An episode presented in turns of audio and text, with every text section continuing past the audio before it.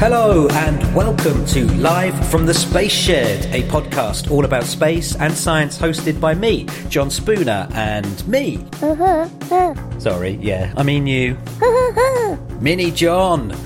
Long story short, a few years ago I accidentally set up my own space agency based out of the shed at the bottom of my garden. Turns out that if you go around telling people you're the director of human spaceflight operations for the Unlimited Space Agency wearing an orange spacesuit, more people than you might think want to play along. And now the British astronaut Tim Peake is our patron and he took me with him to space. Yeah, yeah, all right. He took you with him to space. So Mini John became UNSA's first astronaut. Since then, we've been touring in UNSA's mobile headquarters, The Space Shed, to festivals like Latitude and Blue Dot, telling stories, talking to some super cool space and science people, and we've recorded our chats so you can find out about their amazing work as well. So the thing is that at the time of recording, it's nearly the end of the summer 2019, and in the UK, we've just recorded the hottest temperature ever for a bank holiday weekend. Which sounds great, right? Except it isn't. Because at the same time, in South America, huge sections of the Amazon rainforest are being destroyed by raging fires.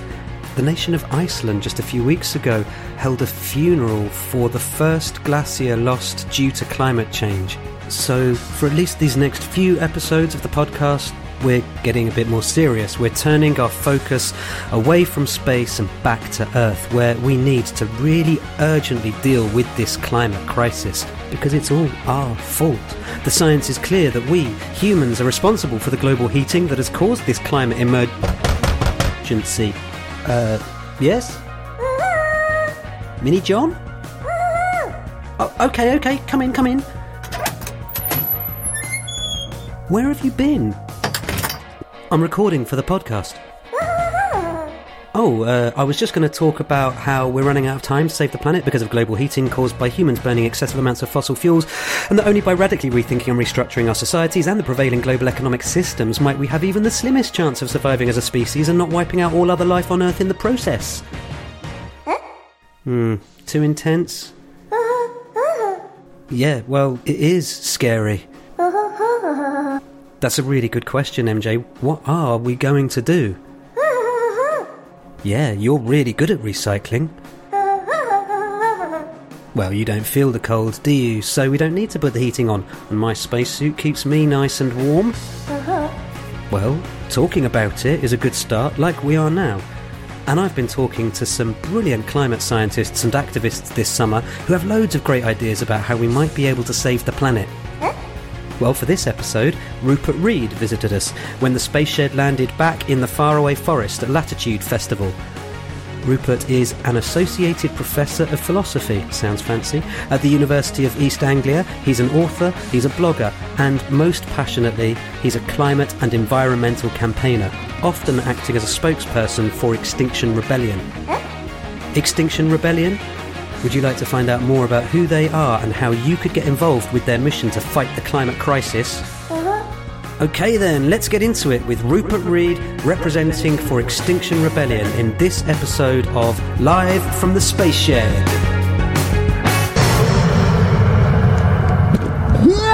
Yay! Good morning, Latitude Festival! Welcome, welcome. My name is John, John Spooner. I am the Director of Human Spaceflight Operations, obviously, here at the Unlimited Space Agency. Welcome to UNSA HQ, the Space Shed! Come on, give it up for the Space Shed! Yeah! Okay. Who thought it was going to take off? I don't know why people laugh at that. Like, genuinely trying to get it off the ground.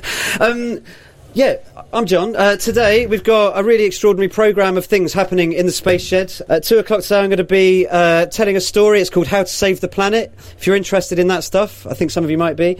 Um, at four o'clock, uh, then, because today is the 50th, the actual 50th anniversary of the Apollo 11 moon landings. Woo! So we have Dr. Alice Bunn here later this afternoon, uh, who's the International Director of the UK Space Agency. She's going to be talking about the future moon missions that are maybe being planned at the moment that the UK is involved in.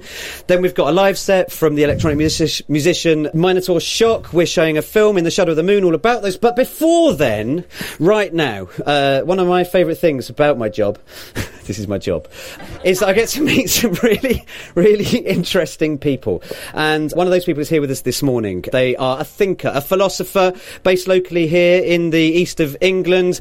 They're also here today representing uh, Extinction Rebellion. Would you please give a massive faraway forest welcome to Rupert Read? Come on up here, Rupert. Oh, look. I never get the walk in music right. hey, Rupert, thank you so much for joining. All right. Close the door there. We don't want to let all the heat out. See, imitative behaviour. Um, hi, Rupert. Uh, thank you so much for coming down. I'm going to press this button. What is it? Does it do something nasty to me? Uh, well, it depends. I can never remember what order things go in. It should just turn the music. Yeah, it did. just turn the music off. Great. You are here this weekend. Uh, you've got. Uh, you're working just up the hill from us here, aren't you?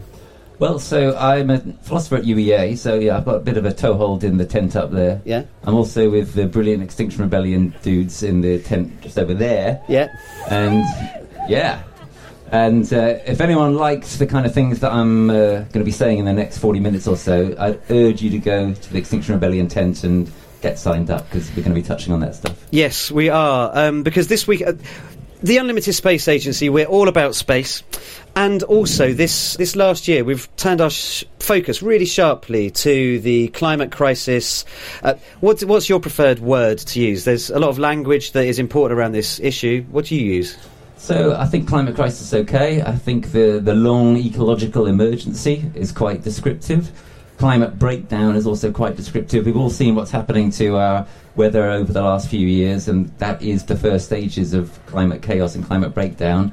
Unless we stop it, it's going to take everything down within uh, probably the next 10, Let's not let's years. not let's not let's not open with that because we want people to stay. We are aware that it is you know it's uh, it's midday on a Saturday morning at Latitude. Stick around. We're going to come to the end of the world. Um, so the space agency, all about. Uh, space climate crisis is our new thing, but particularly because uh, it's the anniversary of the Apollo moon landings, the Apollo 8 mission. The astronaut Bill Anders took a very famous photograph called Earthrise, which was um, the first time we'd been able to see the entirety of our planet from space. But I know that you've got some thoughts on why. What is it about seeing our planet from space that has infected the climate movement? Yeah, so when I think about space travel, I have a very um, bifurcated view of it. Right? On the one hand, you might not, you might want to close your ears for the next minute or so.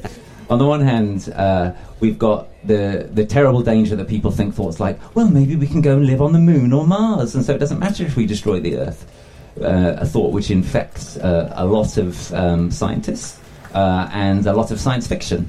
Uh, it's the premise, for example, of uh, Christopher Nolan's appalling film Interstellar. Well, we're gonna Uh. we can argue about this one. I mean, let's get into this just momentarily. Why is it awful? You can't make can't say that. Well, look, I've I've written about what a brilliant filmmaker I think Christopher Nolan is. I've published uh, on it, but I think this this film he really gets it totally wrong because he really buys into the idea that there's nothing sacred, there's nothing unique about our planet. We might as well ditch it and go on to another one. And then, if we've done that once, then why not do it again? That, that I think is is the is central to to the uh, the plot trajectory of Interstellar. Okay, no, fair enough, actually. And this is interesting because, of course, this is the angle that you and Extinction Rebellion, lots of people are trying to force us to focus on. Because often Yeah. the conversation I have coming from that space background is that Interstellar, uh, the science is really good in it, actually, which is uh, strange for a sci fi film. But actually, the message is really, really bad. Yeah. Okay, cool. Yeah. And the uh, another just just for half a minute more that you might want to close your ears for. Uh, another thing about space travel, of course, which is hugely dangerous, is the idea that well, maybe there's going to be more and more of it. Maybe we can have space tourism. Richard Branson and others want to have space tourism. We're in a climate and environment emergency. In an emergency, it doesn't make any sense at all to blow vast amounts of fossil fuels firing ourselves into space for fun. So those are some of the massive downsides of space travel from my perspective. But then there's this massive upside, which you alluded to, right? When we first saw the Earth from space, when we had the Earthrise photo and the photo of the whole globe uh, from space, two of the most famous photos in human history, it became possible for us to appreciate more deeply than we ever had before the preciousness and vulnerability of our home. So, as I say, I think it's no coincidence that these are two of the most famous photos in history. I think they're really beautiful, and I think they're very, very important to us. Um, shall I mention also the, the films that I'm interested in in this regard? Yeah, yeah, yeah. Yeah. So I've just trashed Interstellar, but I think there are some very, very great films about space travel. What, what do I think those films are? So, um, and actually, I've written about them in in the, in a book, which I'm going to show you. Not not one of those ones. Another book. Another book, yeah. So this book, don't buy this book, right? This this book is by me. It's called A Film Philosophy of, Eco- of Ecology and Enlightenment. But I have to warn you, it's very, very expensive. It will come out in paperback next year. If you want to read it beforehand, get it from your library. Don't buy it. Um, but it's got lots of good stuff in it, and among the films I discuss in it are the film I consider to be obviously the greatest uh, fantasy film about space travel ever. 2000 What a Space Odyssey. Well, No controversy there. well, I Uh, don't. know, I mean, Armageddon. It's I'm getting out of here. It's literally the seventh best film ever made. Um, the best uh, fiction film, in my opinion, about space travel, a bit more controversial this. In my opinion, it's uh, Cuarón's uh, 3D masterpiece, Gravity. Yes. Um, and the best um, fact based uh, space travel film uh, in history, Apollo 13. Now, what do all these three films have in common? Can anyone spot it? 2001 A Space Odyssey, Gravity, Apollo 13. Anyone spot what they've got in common? Yeah, shit happened. That's right. Uh, and and what what do we do after Sorry. happened in Sorry. each of those films? Sorry, sorry, youngsters. Sorry. IT happened. You've never heard that stuff at home, anyway, have you? No. All right, You have. uh, shall I shall I tell you? And once once I tell you, I think it'll make sense to most people. They're all films about coming home, right? Yes. They're the opposite of Interstellar. In 2001: A Space Odyssey, the clue's in the name, right? It's based on Homer's Odyssey. It's about coming back home again, and that's the crucial thing that happens at the very end of 2001: A Space Odyssey.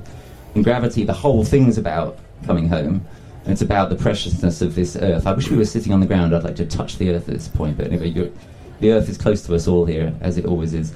Um, and gravity, of course, the, again, the clue's in the title, right? Gravity is about literally being drawn back to Earth, but also metaphorically, psychologically, emotionally being drawn back to Earth as our home. Um, and in Apollo 13, you know, I think it's I think it's a wonderful thing that our greatest true story of space travel is not about going to the moon. It's not about going to Mars or whatever. It's about being able to get back home after happened. So I think that really tells us something important that those three great films of fantasy fiction and fact are all about the draw of us back to this beautiful, unique planet. Uh, and and all of them, of course, uh, uh, feature at one point or another shots very similar to those great photos. I really agree with you, and I think there's something about the literal perspective that you gain. All the Yeah. all the accounts that those people that travel into space have of They that call experience. it the overview effect. Yeah. yeah, and it's very common among astronauts. Many astronauts, on coming back to Earth, say, "Wow, I, I- I've I've, been, I've woken up. I understand now." Some of them became environmentalists. Many of them went through profound spiritual transformations. Um, you know that should tell us something. So that, for me, is the big uh, the big upside of space travel. That it's given us that opportunity, and I think it's it's vital to us at this moment in history that we fully harness that. Yeah, I mean, I will add to that, if I'm allowed, a few things as well. I mean, there's a huge amount of technology, and I know that technology is not the solution to the climate crisis. At the same time, there is a huge amount that space has allowed us to do. So the development of solar and photovoltaic energies, in particular, would not have been where it is, where it is now. Extremely efficient, very affordable, um, and that's due to its development as a technology for use in space, which might be part of the solution to the climate breakdown Sure. crisis emergency. Um, how how bad is it, Rupert? It's pretty bad. Yeah. It's pretty bad. So shall I wave these books at this point? Yeah. So these books you can buy if you want. They're not madly expensive. This one is called Facing Up to Climate Reality by my think tank, Greenhouse. The subtitle gives you a bit of a clue. Honesty, Disaster and Hope. And then this one is a little bit more full on. This is uh, my, uh, my newest little book. It's called This Civilization is Finished. Um, just before you'll get super depressed. You, uh, would, you would have called it something else, wouldn't you? Civilization is. Yeah. just before you'll get super depressed, uh, the, the meaning of the title is that uh, it's my opinion based on based on hard evidence, and I work alongside the climate scientists at UEA. Um, and let me just tell you one thing about the climate scientists at UEA. They publish these papers saying, well, it looks really bad, uh, right? But if you get them talking in the bar about what they really think, then they'll usually say, well, actually, it's worse than it's in the papers, because science is inherently a conservative process, right? Science is inherently a process where they never want to go beyond the evidence. But what they actually think, nine times out of ten, is that things are worse than we can prove on the basis um, of the evidence. So the meaning of the title of my book, "This Civilization is Finished," is that the stage we've reached now, the only way we're going to be able to avoid a collapse is if we transform everything so deeply and so fast that what comes out of it will look completely different to what we have. So this civilization, in anything like the form that we have it, is over. The only the only choices are either we collapse or we change everything really fast and produce something beautiful and new, which will be very, very different, much more local, much more energy descended, etc. Well, let's um, just for clarity, because I've read your paper in response to Jem Bundel's Bendell. Yeah. Bun- Jem Bundel's paper, which is about deep adaptation, Yeah. which is the most bleak read, or it's on. He's uh, recorded as a talk on YouTube as well. It's terrifying, um, but you've written a response to that which feels a little more hopeful. Yeah. But I think for anyone that doesn't know that civilization is likely to collapse, could you just um, describe a little bit for what do you mean by that? Yeah, okay. So a lot of people, when they think, well, firstly, let's, let's contextualize a bit more broadly. We talk a lot about climate, right? But actually, the ecological crisis is much deeper and much broader. The pollinators, for example, many people know the pollinators are really under threat. Um, and if we lose the pollinators, we're going to have some kind of societal or civilizational collapse because many of our crops are completely dependent upon them. So climate is only one part of a much broader problem. The reason we focus on climate so much is, as far as we can tell, it's the one that is likeliest to get us first. Um, and while other species are being wiped out willy nilly, I mean, a truly terrifying and appalling fact is that we are sending one species to extinction about every 10 minutes. Right? So by the time this talk is over, four more species will have gone extinct. Um, but we care most of all, so it seems, about our own existence. And in terms of our own existence, climate is the most uh, um, pressing threat. Um, and the threat is extremely severe. People worry about rising sea levels and so on. We, we talk, we hear about global overheat and the sea levels gradually going up, and we hear about the temperature gradually rising. But those aren't the things to worry about the most. Yeah, sure, sea level rise is a, is a terrible problem if you look into the medium to longer term, and it's it's very worrying in terms of things like, for example, all the nuclear power stations that we have, which are all on the coast. Great work, team. Uh, really clever. but there are things which are likely to get us much sooner than that. So think of last summer, for example. Right, last summer we had an unprecedented heat wave which lasted till July, and many crops in this country lost 30 to 40 percent of their yields. Now, if that heat wave had gone on till August or September, that figure would have gone up to 50 to 60 percent, and we'd have been really feeling it and really seeing it in massively elevated food prices. But we assume that we're always going to be able to buy in food from abroad because, of course, we in this country can't feed ourselves. Right? Another absurd fact. Uh, we only produce 60% of our own food net. Um, we assume that we're going to be able to buy food from other countries always, right? We're, we're rich. Well, start thinking about if that kind of crop collapse occurs across a much broader swathe of the earth. We're not going to be able to do that. You know, we're not going to be able to go to um, uh, France or um, uh, Russia or whoever and say, well, you know, you've got to give us some food because we're starving. If they can say in response, well, we're going to starve too if we give you that food, right? People think oh, it's about sea level rise or it's about you know the poor people in Bangladesh and so on, and of course those people are feeling it much worse right now already. But just because we're in a so-called developed country does not mean we're immune at all. So what Jem Bendell and I are both saying is that within the next uh, five to ten years, it is entirely possible that there will be a major civilizational collapse event uh, in countries like this. Um, and, and that's how bad things are. The difference between Jem and myself is that while he says he thinks this is pretty much certain, I still think there is hope that we may be able to head it off.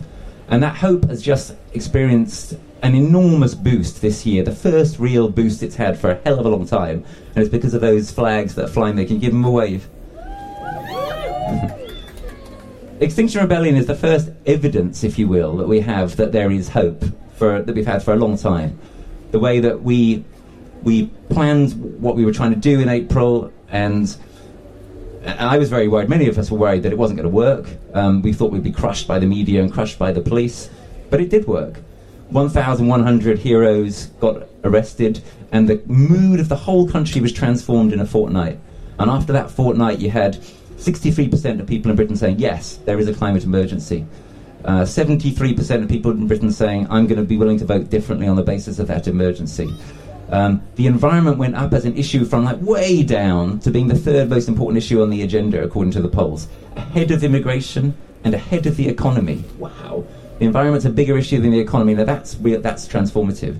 Um, you've got the Parliament, of course, saying that there is a climate and environment emergency. Many other things I could cite. Huge transformative effect. It's the first real evidence we have of hope that we may be willing and able to make the kind of huge, rapid changes we need to make if we're going to avoid civilizational collapse. The first real evidence of that we've had for a long time. Uh, and I agree. I think it's I think it's probably my duty to go. Yes, Extinction Rebellion. We're big fans, big supporters, and also there are other people that have been f- forging a path for Of this course, for a very, of very long time. It's, absolutely. it's not entirely. There is a mood and there Of is an course. understanding that has been. And I think the school strike for climate, Totally. possibly even in conjunction with, and possibly even more than Extinction Rebellion, which I think because it's led by adults and because it's uh, causing the sort of problems. If it, if the school strikes hadn't also been happening, I think it would have been more. I mean, it's a difficult thing to know. So, but basically, really- there is a mood. really uh, and, and absolutely the climate school strikes have been crucial. And my opinion is that Greta Thunberg is a world historical figure. I really mean that quite seriously. I think she's as important a figure in human history as uh, Gandhi or Martin Luther King. Uh, I, I think she's completely remarkable. What she started is utterly remarkable. The thing is this, though: the climate school strikers, they they've completely kind of tugged at our heart heartstrings, and they've made a lot of adults feel. Um, um, grief and feel guilt uh, and being sort of primed to be ready to change. But I think that Extinction Rebellion was crucial in, as it were, pushing people over the edge, Yeah. right? Because what Extinction Rebellion did is something which you can't. This, what the climate school strikers do is wonderful when they go on strike every Friday or every once one Friday a month, etc. But it's actually quite easy for the authorities in the final analysis to handle a march or a one-day event, etc.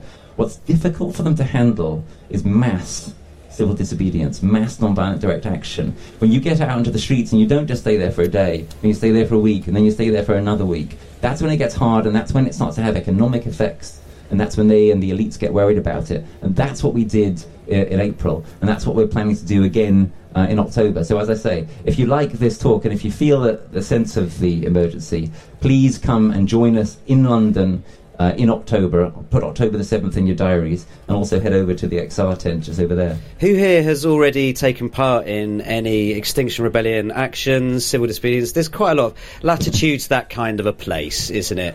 It's like we're all here. We we are Extinction Rebellion, but we're going to enjoy it while while it lasts, while civilization is still here. Absolutely. It's uh, latitude. Um, so that's good, uh, and I think I agree with you. That the persistence part Yeah. of that and keeping Yeah. it front Yeah. and centre is really important. Um, so what? How?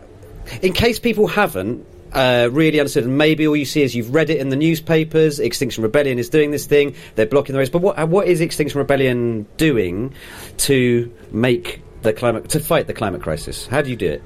Well, we've got three demands, right? Uh, and we're trying to put pressure, most of all, on the government, but also on all institutions. Um, so we're we're uh, we're putting pressure on the media, um, and we're increasingly working with people in, in all walks of life, actually. And the demands are: firstly, tell the truth, tell the truth about how severe the problem is. Um, that's what I'm trying to do in, in these books, and that's what XR is trying to do generally. The second demand is halt the mass extinction by 2025 and go carbon net zero by 2025. And that obviously is absolutely crucial. That's the act now demand. We've got to act really fast, really swiftly if we're actually going to make it through uh, this. And it's really crucial that it is swift. So 2025. So you probably have heard that, that among the results of Extinction Rebellion this year and the school strikes and so forth um, is that the government has astonishingly legislated for a carbon net zero target of 2050. Uh, and we say that target is way too far off in the future. It's almost like kicking it into the long grass, really. Here's a way of thinking about what's wrong with that target. If you say, we're going to go carbon net zero by 2050, and if you say, we're in a climate emergency, then what you're saying is, it's an emergency, let's act really fast. Let's stop making things worse in 31 years' time. Right? Because every year when we're not carbon net zero, we're making things worse. We're putting more of these weapons of mass destruction which are fossil fuels, up into the atmosphere. It can't be right to say, yeah, it's an emergency. We'll stop making the emergency worse in 31 years' time. So we say, no, we've got to stop making it worse absolutely as quickly as possible. And we reckon it could be possible to do it within six years. And very interestingly, actually, the first reports come out today from, um, uh, from a, university um, saying that uh, that may be necessary uh, and possible by the great economist uh, Tim Jackson, who's a colleague of mine in, uh, in Greenhouse. Um, so exciting times for people waking up to the possibility that maybe this is necessary and maybe we're going to make it happen. Do you think it will? How optimistic are you about that? Well, as I say, um, Extinction Rebellion gives us, in the context that we're in, of the weather collapse, of the climate school strikers, etc., gives us, I think, the first, if you will, evidence based hope we've had in a long time. I mean, for the last few years, I've been running on empty. I've been running on kind of pure hope and pure faith that maybe something wonderful is going to happen. Uh, and I've been giving these these uh, somewhat gloomy talks with titles like "This Civilization is Finished," saying the only way we're going to make it through is if we change everything really fast. We don't show the evidence that we're going to do that. But now something's changed. So, so now I've got more hope than I've had for a long time. More hope than I've had for a long time. And I think that's true of a lot of people in Extinction Rebellion, I think that an awful lot of us are in it because we know we have to do the right thing, which is a different thing from thinking that we actually are going to win, right? So it's not about kind of making sure you get the results. It's about being honest and absolutely doing your best. But it's great to be in a situation where one can finally think, after what happened in April, after that transformation, maybe we are going to be able to pull this off. And if we are going to do so, we need it to be much bigger still in October. So if you weren't there in, in April, do come be with us in October. You don't have to be arrested, by the way. There's lots of things that you can do which are helpful, uh, which are not being arrested. You need loads and loads of people to support any person who gets arrested. But having said that, mass nonviolent direct action, including people being arrested and ultimately being imprisoned, that is an essential part of it. That is how the suffragettes succeeded. That is how the the uh, Indian independence movement succeeded. That is how the civil rights movement succeeded. This struggle is even bigger and harder, but it's going to how it's it's how it's going to work if it is going to work. And particularly because a lot of those laws that are there to, that allow you to be arrested are there in order to suppress freedom of speech and to make sure that we don't cause trouble. I mean, they're, yeah. they're pretty oppressive laws that get used to go. Well, you're in. You sat down in the road, nicking you and now you've got a criminal record. It's mm. uh, extraordinary. And the third demand, yeah. uh, or the third. So the third demand is create a real democracy in order to bring the second demand into reality. What do we mean by real democracy? Well, part of our thinking is that it's obvious that our democratic institutions have basically failed us, right? We wouldn't be in this incredible mess if they hadn't. That isn't to say that the failure is necessarily completely terminal, but something pretty radical needs to change. Representative democracy is not rising to the challenge of this crisis. So, yeah, it's brilliant that after our April rebellion, Parliament said there is a climate and environment emergency. That's superb. But what action have they taken on that since then? Have they started to act now to end the biodiversity crisis and the climate crisis? No. So what we say is we've got to enhance our democracy, and we say put some of the power back directly in the hands of people through creating citizens' assemblies. And what citizens' assemblies would be, it's a bit like a jury, but on a larger scale uh, and with a broader remit. So juries are drawn from the general public. A citizens' assembly would be drawn in the same way from the general public, like democracy was it in its beginnings, actually, in Athens. Uh, and you would make sure that it was a representative sample of the public.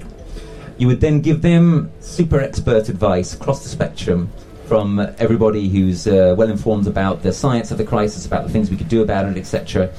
You would then leave them to deliberate about it in a way that would probably be somewhat kind of calmer and uh, less influenced by big money and so on and so forth than debates are in, in Parliament and in government. And then the, what the Citizens' Assembly comes up with, that would be the basis for changes that we then made, radical changes that we then made. And one of the tricks here, one of the beauties of this, is that it gives politicians some cover, right? Because there actually are quite a lot of politicians. My role in Extinction Rebellion is to be part of the group of uh, political liaison, which means that I meet with, well, I met last week the Lib Dem leadership candidates. Uh, I met the week before that with, uh, with Michael Gove and some of his colleagues.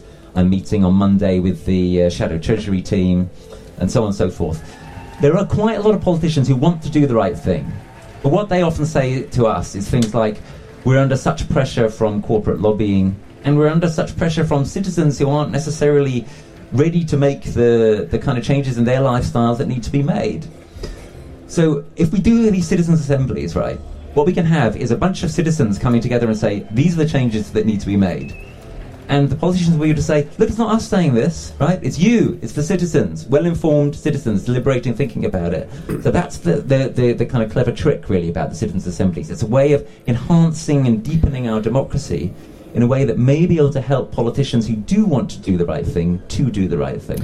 And it sounds like a really sensible, smart uh, egalitarian idea, but this is not without its. And I agree with it. I think it's a great, but it's not without its criticisms as well. Right? You talk about a representative spectrum of people, no. and this is, and there is, and I think it's useful in the same way it's useful to talk about the issues around uh, climate breakdown, how that makes us feel, what the impacts really are, um, but also some of the criticisms that come at Extinction Rebellion. So, how do you create a truly representative spectrum of people? Because you were talking as well about we need to then look to be creating a future, this beautiful future potentially, where it's different from how it is now. But it mm. has to include everybody. Mm-hmm. And yeah. there is some criticism of XR for not at the moment being very active, including everybody. You know. Yeah, I don't know. I'm I'm not very convinced by that criticism, to be honest. Um, uh, firstly, I think you have to look and see who those criticisms come from. So some of those criticisms have come from, for example, uh, radical climate activists from ethnic minority groups. Okay, I think we should listen carefully to those criticisms. But many of those criticisms you're talking about come from people like Adam Boulton on Sky News and Jacob Rees-Mogg on um, LBC. Um, and these people are, not to put too fine a point on it, upper class twits, right? And when upper class twits turn around to me and say, How dare you, middle class people, teach us how to live? I say, Well, who the hell are you to lecture anybody? You know, with your with your six children all at private schools and so on and so forth. Where do you get off criticizing middle class climate activists? And actually, going beyond that, it just isn't true that Extinction Rebellion is a is a middle class dominated um, um, movement. My experience of it is it's actually quite diverse, certainly compared to other organisations that I've been very active in before. Like I'm, I'm in the Green Party, for example, and the Green Party does have some problems getting enough working class people involved. But for example, when I was on uh, Lambeth Bridge with Roger Hallam and others uh, last uh, last autumn, blocking that bridge, that was the first big civil disobedience that we did. Five thousand of us blocking the bridges in London. How many people were on the, the bridges? Quick show of hands. Yeah, a bunch of people here. Brilliant. Wasn't it amazing? That's one of the things actually people don't necessarily understand about Extinction Rebellion, about non-violent direct action until they've done it. It's mostly really fun and incredibly liberating. It's incredibly liberating to break the law in a good cause with a lot of other people and find out that when there's loads of you doing it, it's really hard for the police to stop you. Um, anyway, so what I was getting at was that when I was on the Lambeth Bridge at the start, before we um, blocked the bridge, I was speaking with a lot of the people who were assembling there, and I was just struck by the incredible diversity of them. There were there were there were people from all over the country. People from Merseyside, people from the northeast, etc. There were um, students, there were teachers, there were old age pensioners, there were agricultural workers. Um, there were um, there was somebody from like a call center, and so it was really, really, genuinely quite diverse. And again, frankly, most of the people who say oh, Extinction Rebellion is dominated by middle class white people, they've never been on an Extinction Rebellion demonstration, they've never talked to those people.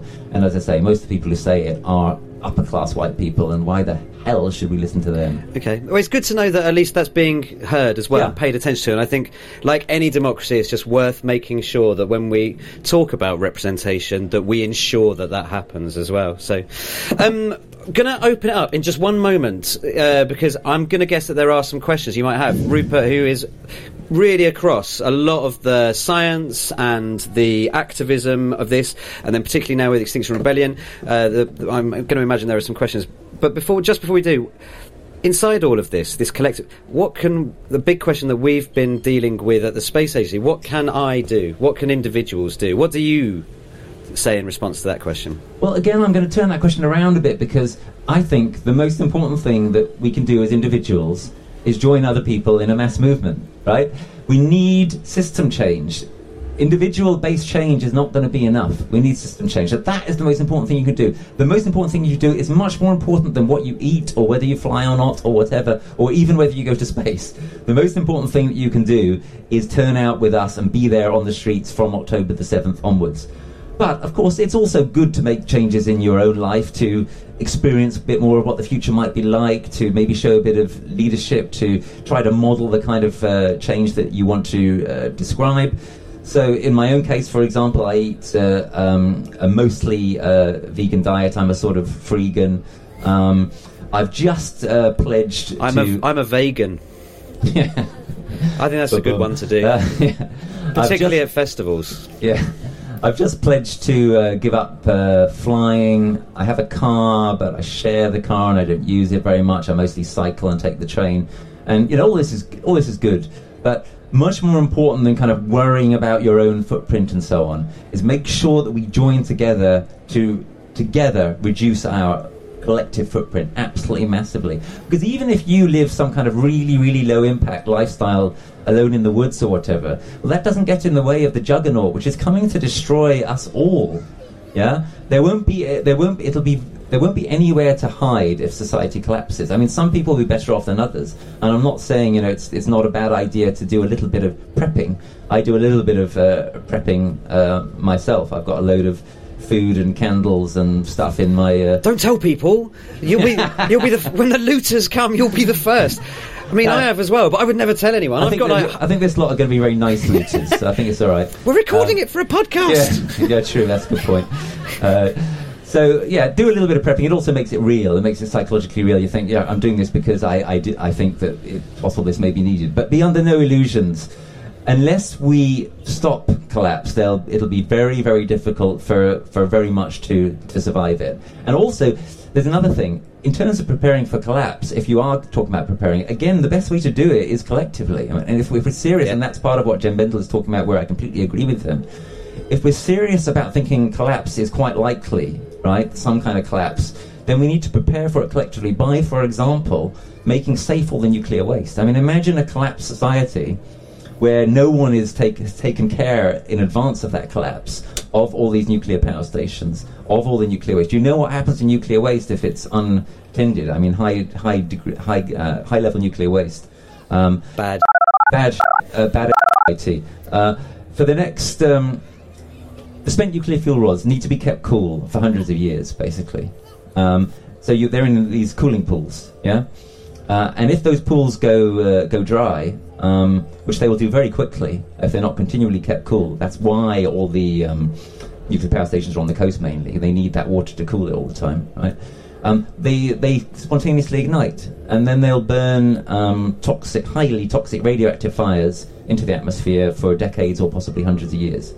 So you're thinking, oh, I'm going to survive collapse in my in my lovely little cottage in the woods. Well, unless we've managed to work collectively to make sure that there isn't there aren't mega toxic time bombs all over the place, you're not going to have a great time in your little cabin in the woods. So even in terms of preparing for collapse, actually the most meaningful stuff that we can do to guard ourselves against the very real possibility of collapse is collective.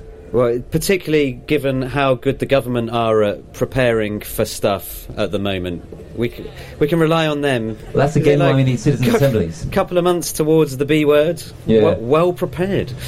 Citizens' assemblies again should be there to help us prepare for collapse as well as to help us try to stop collapse. Cool, cool, cool.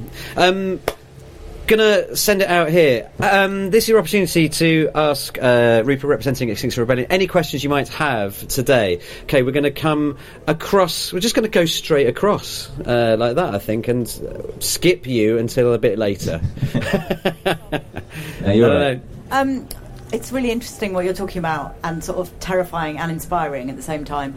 What is uh, the strategy for engaging corporations in this? You've talked a lot about citizenship and also governments, but my concern is that really. I'm just interested what your perspective is.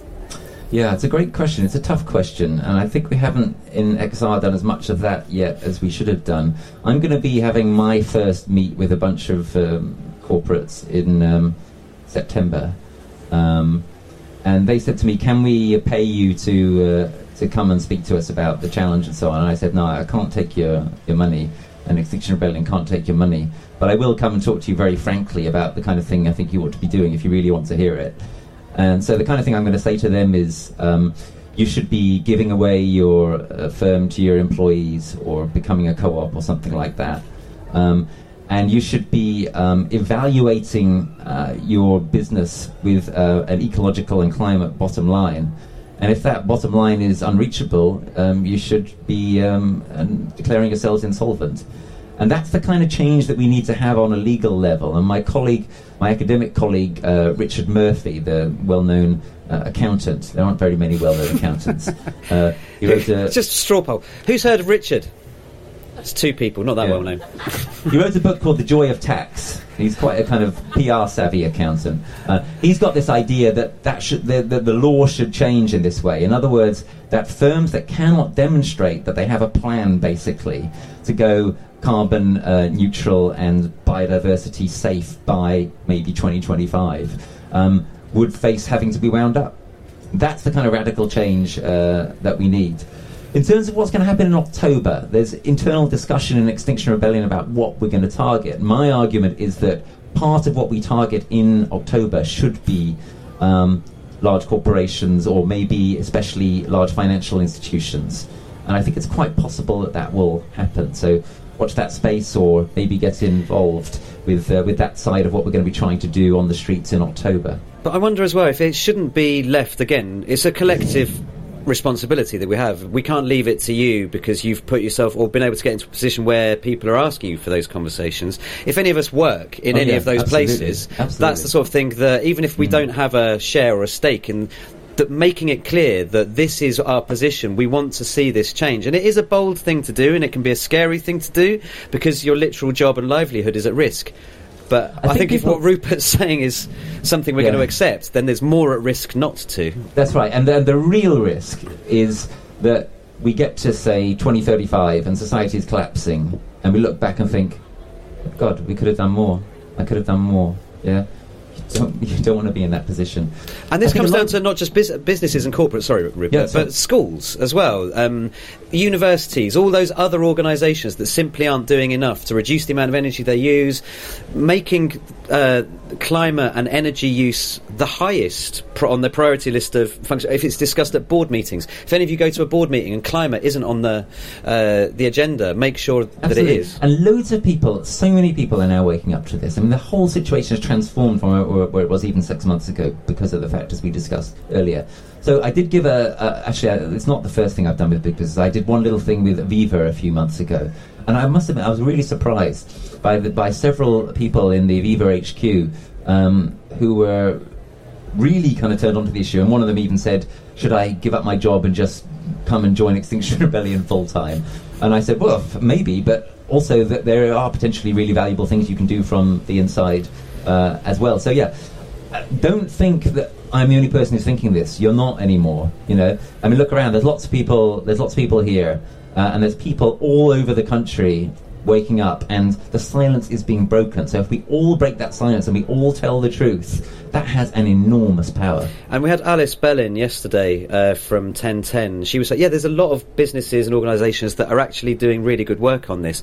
The ones we really need to go for are the big fossil fuel extraction companies. So the BPs, the Shells, they're the ones that are going to continue to really break things. Yeah, it's very hard for them to go carbon neutral. Yes." Uh, flight director has has overridden my suggestion for how we navigate this. Okay, excellent.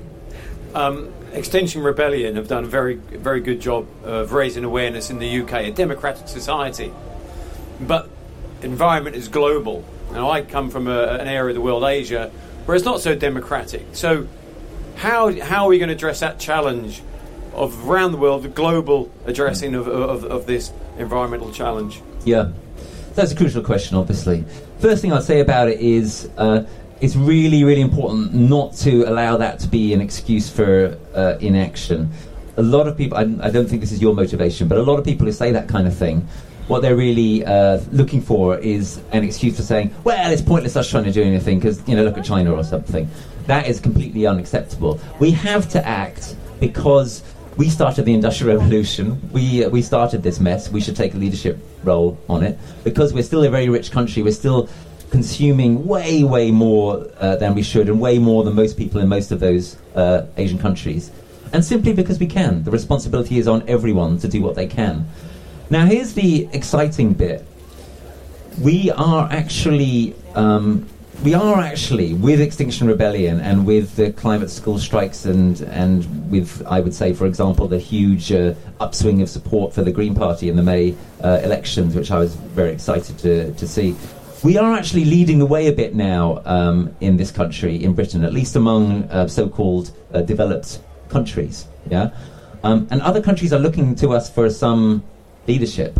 So I have some contacts, for example, in Extinction Rebellion USA, some quite strong contacts there. And they are literally looking to try to kind of use what we've done as a model um, to uh, make similar changes in the states or at the federal level uh, in the US. Now, imagine if that happens, right? If, if we manage to actually help a huge transformation start in the United States, which would presumably start with the ejection of Trump, but then go on kind of way, way beyond that into the transformation of their economic uh, and so forth systems, which are even more damaging uh, than ours. That would be hugely significant.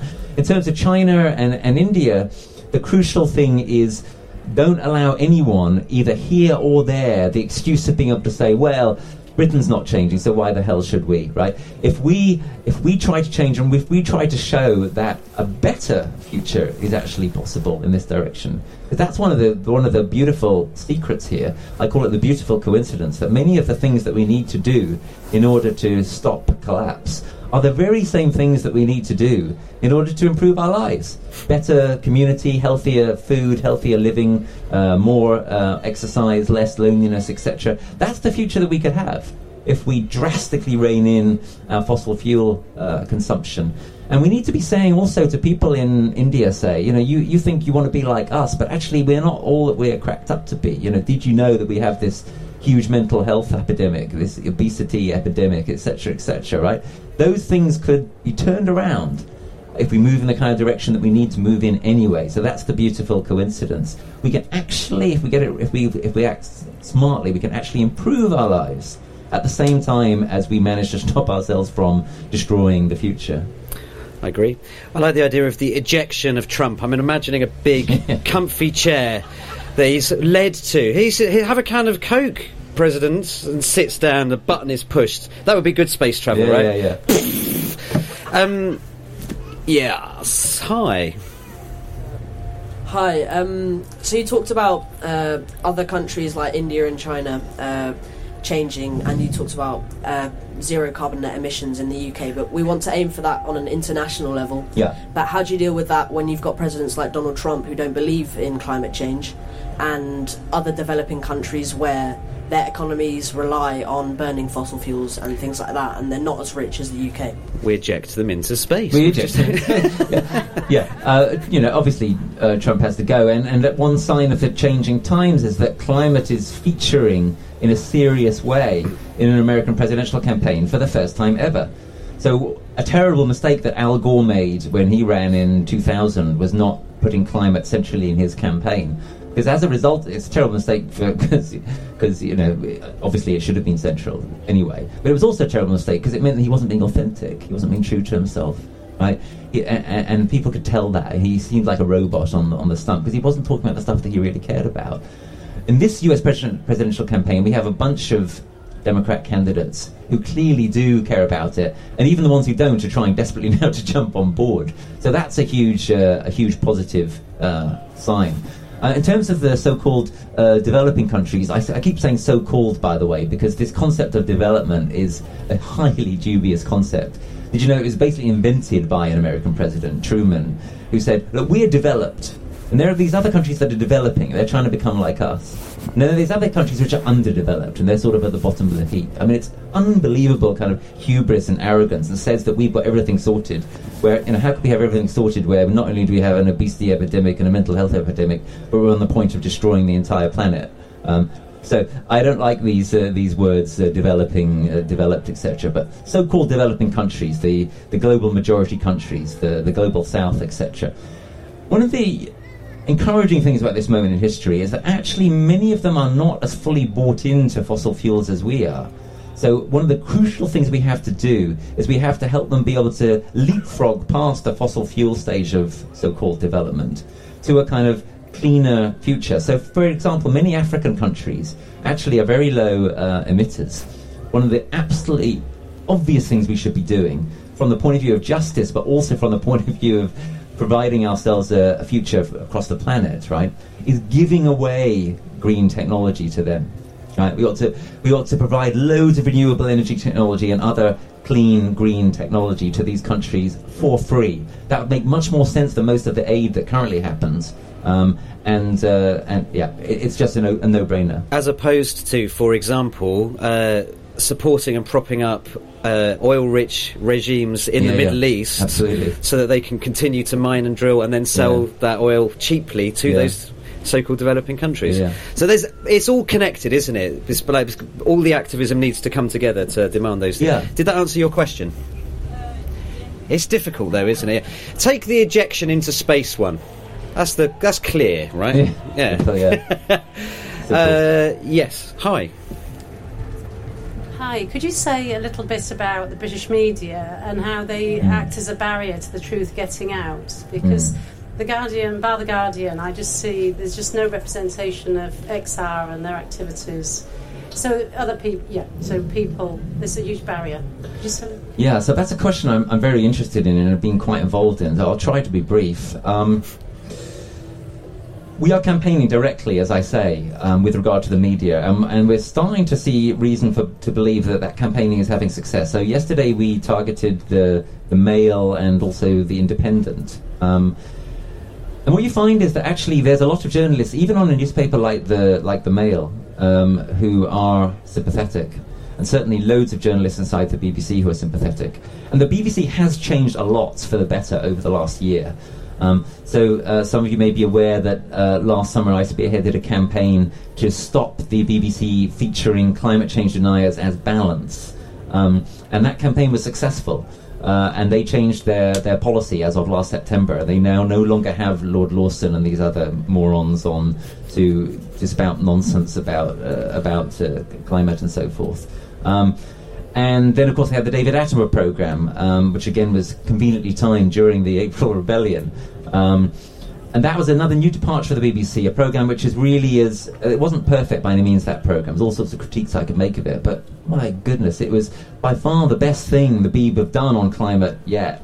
Um, the BBC are moving in the right direction, but they need to be continually pressured by everybody to continue moving in that direction. So I would say to everyone here, whenever you notice the, the BBC doing anything problematic, you know, make your views known. Get on social media about it. If it's a clear enough instance, it's worth making complaints to the BBC about it, because sometimes those complaints work. You know, the complaints around Lawson did ultimately uh, work. Um, what we also need to be doing is creating our own media. Don't just think, oh, well, we're stuck with this media system. There's a really interesting idea being floated now for uh, an XR newspaper. Wow, now that would be a real challenge to the Daily Mail. Um, so if there are people here who are journalists or who would like to be involved um, in uh, creating alternative media, come and have a word with me, or better still, try to get in touch directly with the people already doing this, because I'm not actually involved in those groups. There are so many of these diverse things now. There's XR journalists, there's this XR um, NASA newspaper group, and so on and so forth. Um, do get involved. Uh, and of course, it doesn't need to be through XR either. You know, all, as you were saying, there's all sorts of good organisations. One of the things that XR is trying to do is to is to create a broader space for others. You know, our a central part of our mission is to make what people think politically impossible politically possible. That's one of the reasons I think that the Green vote shot up in, in May because people suddenly thought, well, that just makes sense here, given this new context. But it applies to all sorts of things. I'm hoping that all sorts of lobbying organisations and NGOs and so on, and, and, media organisations which are trying to do the right thing, will have more space now to do that right thing in. So, you know, don't be a passive consumer in this. Let's, let's see if we can make it happen. And those demands spread out across other things. There was a really interesting audit by BAFTA recently where they um, looked at uh, how many times climate was mentioned in things like ongoing serials, soap operas, dramas. Uh, climate uh, crisis mentioned less in all of those things than rhubarb. and 20 times less than the event that will happen in October, more likely. Yeah. So something that we desperately need is more good art about this. So that would be another plea if there are if there are artists, especially narrative artists in the audience. We need writers, filmmakers, dramatists, etc., to really work on this. So this this book of mine, the film philosophy of ecology and enlightenment, is about that. It's about the films that we already have that do that. So the ones I mentioned earlier, plus other films which I think have really hit the nail on the head, such as uh, Melancholia, uh, Never Let Me Go, uh, The Road, uh, Avatar. Um, but we need more. Um, there, one nice example, uh, which kind of did this a few years ago, I would say that the greatest ever uh, TV um, sci-fi series. Uh, Battlestar Galactica, see, the remake. It's just difficult. You can't say you can't come into the space shed and make massive sweeping claims on what is the I'll, best I'll sci-fi it, film. It. It's okay. Battlestar, the new Battlestar Galactica. If you haven't seen it, have you Again, seen The Expanse? This is a whole other thing. We'll do this another time. Let, let me just finish on Battlestar Galactica because um, part of the reason I think it's so great is it's about ecology in space. Uh, and it's once again like the three films I mentioned, like 2001, Gravity, and Apollo 13. It's about coming home. It's ultimately about coming home to Earth, and it's very beautiful and very moving in that way. But we need so much more. We need really, we need intelligent, moving, gripping dramas, narratives, etc., of all kind that get people to think about this and get them to see different possible scenarios. So many of you perhaps are aware of Years and Years. You've all seen Years and Years. Very, very good. Some, um, it's on BBC iPlayer. I still, yeah. I think it's really good. Russell T Davies. But not enough about climate or ecology. I agree. In it. What we need is something like a years and years, which is more climate and ecology focused, and I would say, which is also combines with sliding doors. Anyone see sliding doors, where you have the two different scenarios, the kind of good future and, this the, is and just the bad a, future. This is just a pitch now. Is anyone yeah. here a commissioner? This is the blatant pitch. Anyone commissioning? But I can't write it. I need you to write it. If I'm anyone not an here, artist. Yeah, if anyone here is a commissioner, they are keeping Welsh Stum going. I know this place is full of artists. Some, um, if we had a if we had a sort of sliding doors version of years and years with an ecology and climate focus, and if it became a big thing, if everyone started to see and think, oh my god, yeah, we could have this collapse or we could have this future that's actually okay, and if they started to see some of the steps, I think that'd be so valuable. It's criminal that doesn't hasn't happened yet. I am trying to get commissioned at the moment a climate musical, uh, and. Uh, my flight director literally laughing at me. It's a good idea. It would be great. Right, sorry. Uh, it is. We're getting. We've overrun a little bit from what we intended, but this is a really, really great conversation. Um, just quick show of hands. Who else has uh, questions they want to ask Rupert? Uh, don't be shy. Put your hand. You know, we need. There's a couple. Let's do these two, and then uh, I think we need to. So, yeah. um, excellently shirted human in the middle here. Thank you. Hi.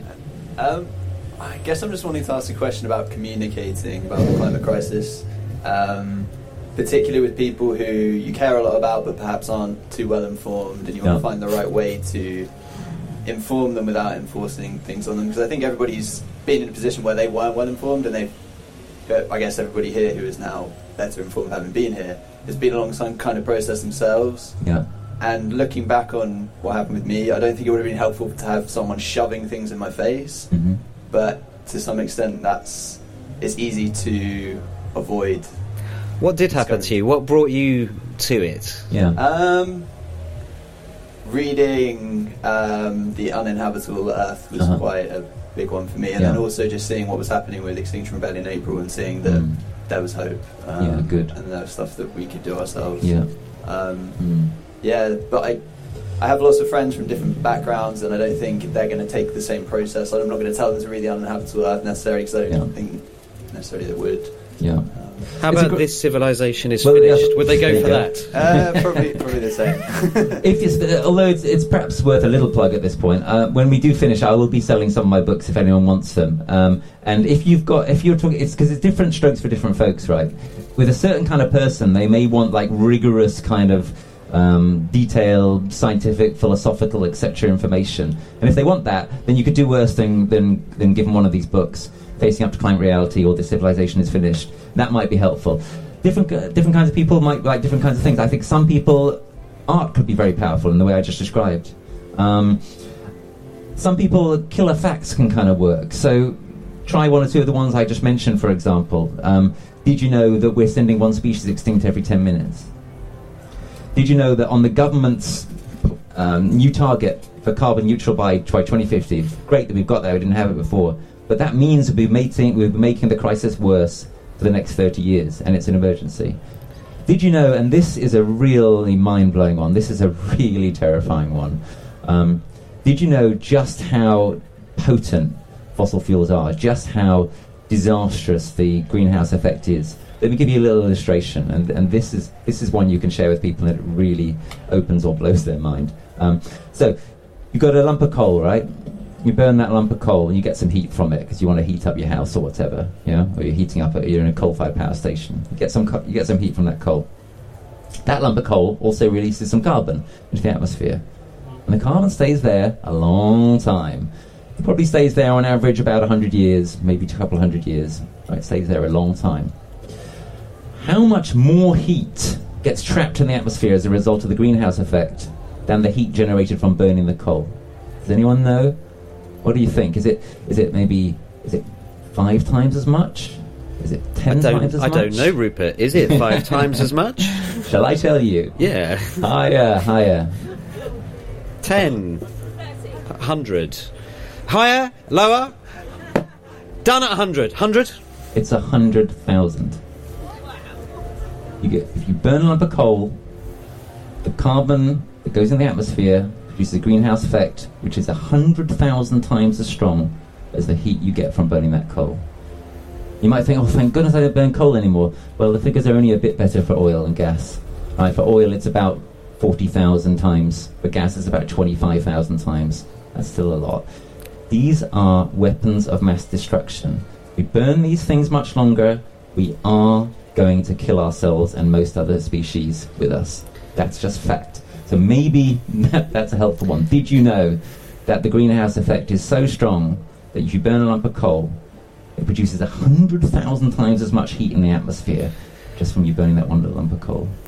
So that. I mean, ha- w- having this conversation, I would honestly recommend just talking about it, and yeah. if it's with specific people, thinking a little, spending a little bit of time thinking about how do I talk about it with them. Yeah. And even if it's yeah. talking about your feelings about it, I think at least then it's a conversation that's in the room, and then they get to choose what their response to it is. And I think talking that's about your feelings step. is very strong, especially if you if you're not just talking about them but actually showing them. Right? If you can actually like um, one of the media performances that I've done, which people seem to find most powerful, is when I went on Channel 5 during the April Rebellion and I spoke about how the climate school strikers are begging for their lives, uh, how these young people are begging for the right to have a life at all. And my voice kind of cracked a, li- a little bit. And I think a, a, lot of people were just like, oh my god, yeah, that, that's it, you know, that, that gets you right here, etc. So that's another thing. If you can, like, really actually show your friends or family, whoever it is, that I'm really scared about this or I'm really sad about this. Uh, grief stricken, you know, that can be enormously powerful in breaking people's barriers. Final question, uh, because Rupert, you're not going to run away, no, are you? so we can continue this conversation, books. but uh, we got flight director overruling me again, like really subtly, but definitely fine. Uh, two more questions. uh, this is not unrelated to the previous question, uh, I think it came up when you were talking with Richard Murphy at the Quakers Hall in Norwich. I wasn't there, so this is for my benefit, really. Um, at the tactical level, um, if Extinction Rebellion does things like picket uh, Heathrow so people can't get away for their summer holidays, mm. there's a high risk of alienation of the, the large percentage of the population. How do you advocate dealing with that tactically? Okay, so this is the big Heathrow question. Fine, yeah. Um, two different, uh, two different aspects to that. Firstly, I think it's absolutely clear that Heathrow is a completely legitimate target, right?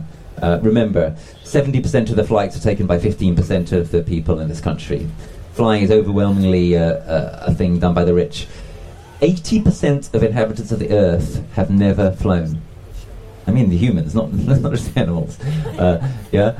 Um, if we expand the uh, the third runway at Heathrow, and that's what the plan process is uh, is about um, by XR, which may happen in September. Um, if we expand the third runway at Heathrow, that alone ensures that it is completely impossible for us to attain 2025 or even 2030 for carbon net zero. You know, Heathrow alone basically can can take out everything that uh, this country is allowed, as it were, or should be allowed to emit. Having said that, I have some sympathy with your question.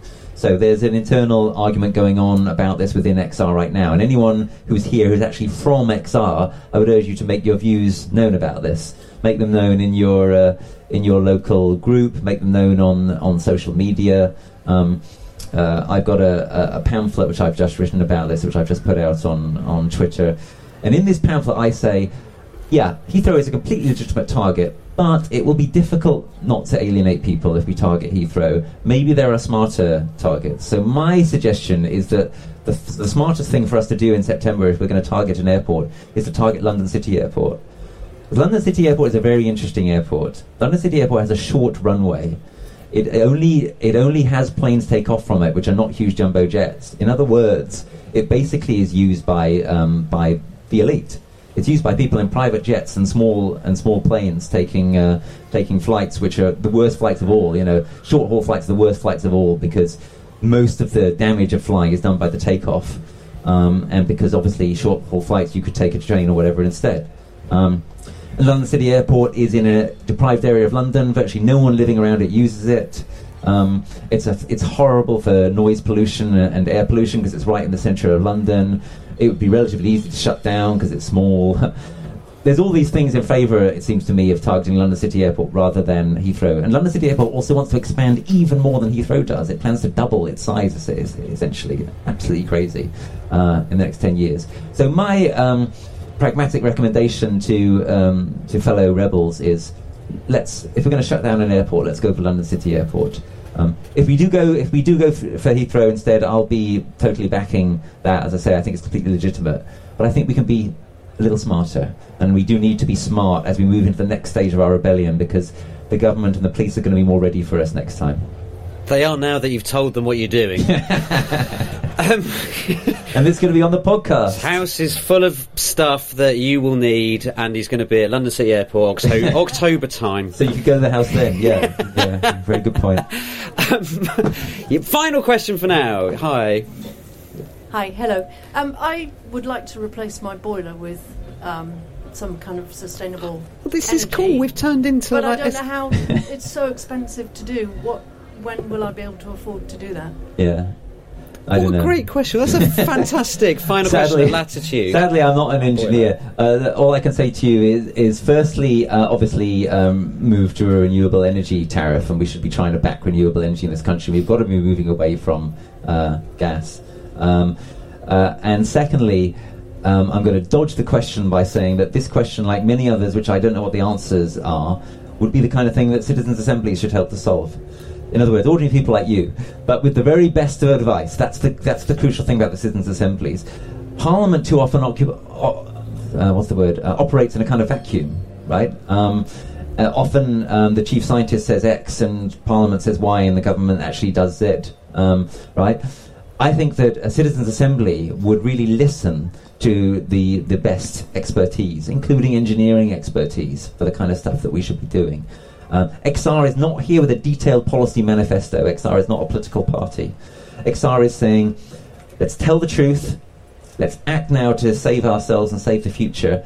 And in terms of how we act, let's do it democratically on the very best advice, including in terms of questions like how we're going to do our boilers. Nice. What a great answer, right? Um, Honest Ru- answer. Rupert, if people aren't already uh, get involved with or signed up to XR, how do how does anyone get involved with XR? So first obvious thing, go over to the XR tent, get yourself some stickers, sign up on the mailing list, etc. Um, if, uh, if, you want to, obviously, you can also do it online and so on. There are XR groups all over the country now, many of them very substantial and robust. If there isn't one where you live, then for goodness sake, create one. Um, also, um, there's there's obviously loads of stuff you can do online. You know, follow Extinction Rebellion on Twitter, follow me on Twitter, etc., etc. What is your Twitter handle? Green Rupert Read is the best one, and, and uh, Rupert Read is R E A D, as in book. Cool, and it's extinctionrebellion.earth, I think, isn't it? Uh, y- um, you're talking about the website? Yeah. No, it's uh, it's re- I think it's just rebellion.earth. We don't know what the website Sure is. the, is the website rebellion? Of, yeah, the website is just rebellion.earth. Use your yeah. ser- internet search engine of choice, and it will take you there. Um, brilliant. Uh, we are on at Untheatre on all of the socials. Uh, the Space Shed is an unlimited theatre project. You can uh, follow us there. Tag us into anything that you're doing. Check out the live from the Space Shed podcast. Yeah. It's got loads of really cool pe- people that come into Space Shed and are extremely interesting. And obviously, and if you want to, if you're thinking, "Oh, I wish so and so had been here," you can you'll be able to share that with them. Yes, absolutely. And you're not going to run away. So No. if you didn't get to answer, uh, ask a question, you wanted to continue a conversation with Rupert, he's going to be sticking around. Come and grab him. Don't actually grab him. Selling think- these for a very reasonable price. Yes, and of course the books, uh, if you want to learn more about the work. But for now, would you please give a massive Latitude Faraway Forest round of applause to Rupert Read! Thank you, Rupert! We totally can join the rebellion, MJ. As Rupert was saying, the next big event starts on the 7th of October, and you can find out more by searching up International Extinction Rebellion. Check out their website, rebellion.earth. And if any of you, like me and Minnie John, really want to get involved in helping to save the planet but don't really know what to do, we've made a website to help. How to save the dot earth. That's how to save the dot earth. It's got loads of suggestions for things that you can do right now. Things you can do with a little more effort this week or this year. It's even got tips for you if you want to dedicate your life to fighting climate breakdown. How to save the dot earth. And as always, you can connect with us on any of the social medias. We're at Untheatre, that's at UN Theatre on Twitter, Instagram, and Facebook. And if you're enjoying our podcast, please help us spread the word. Tell everyone you know to subscribe to Live from the Space Shed. Next up in the Space Shed, MJ, is the brilliant Chaitanya Kumar. He's a senior policy advisor for the Green Alliance. He's been doing amazing work for years. He'll be chatting with me about how we've gotten into this mess and what big changes we can expect in the future as we try to save ourselves from the worst effects of climate breakdown. Onwards and upwards indeed, MJ. Thanks for listening to this episode. If you enjoyed it, like I say, please subscribe to Live from the Space Shed on Apple Podcasts, Spotify, Google Play, wherever you get your podcasts. If you like, please leave us a review. It really helps.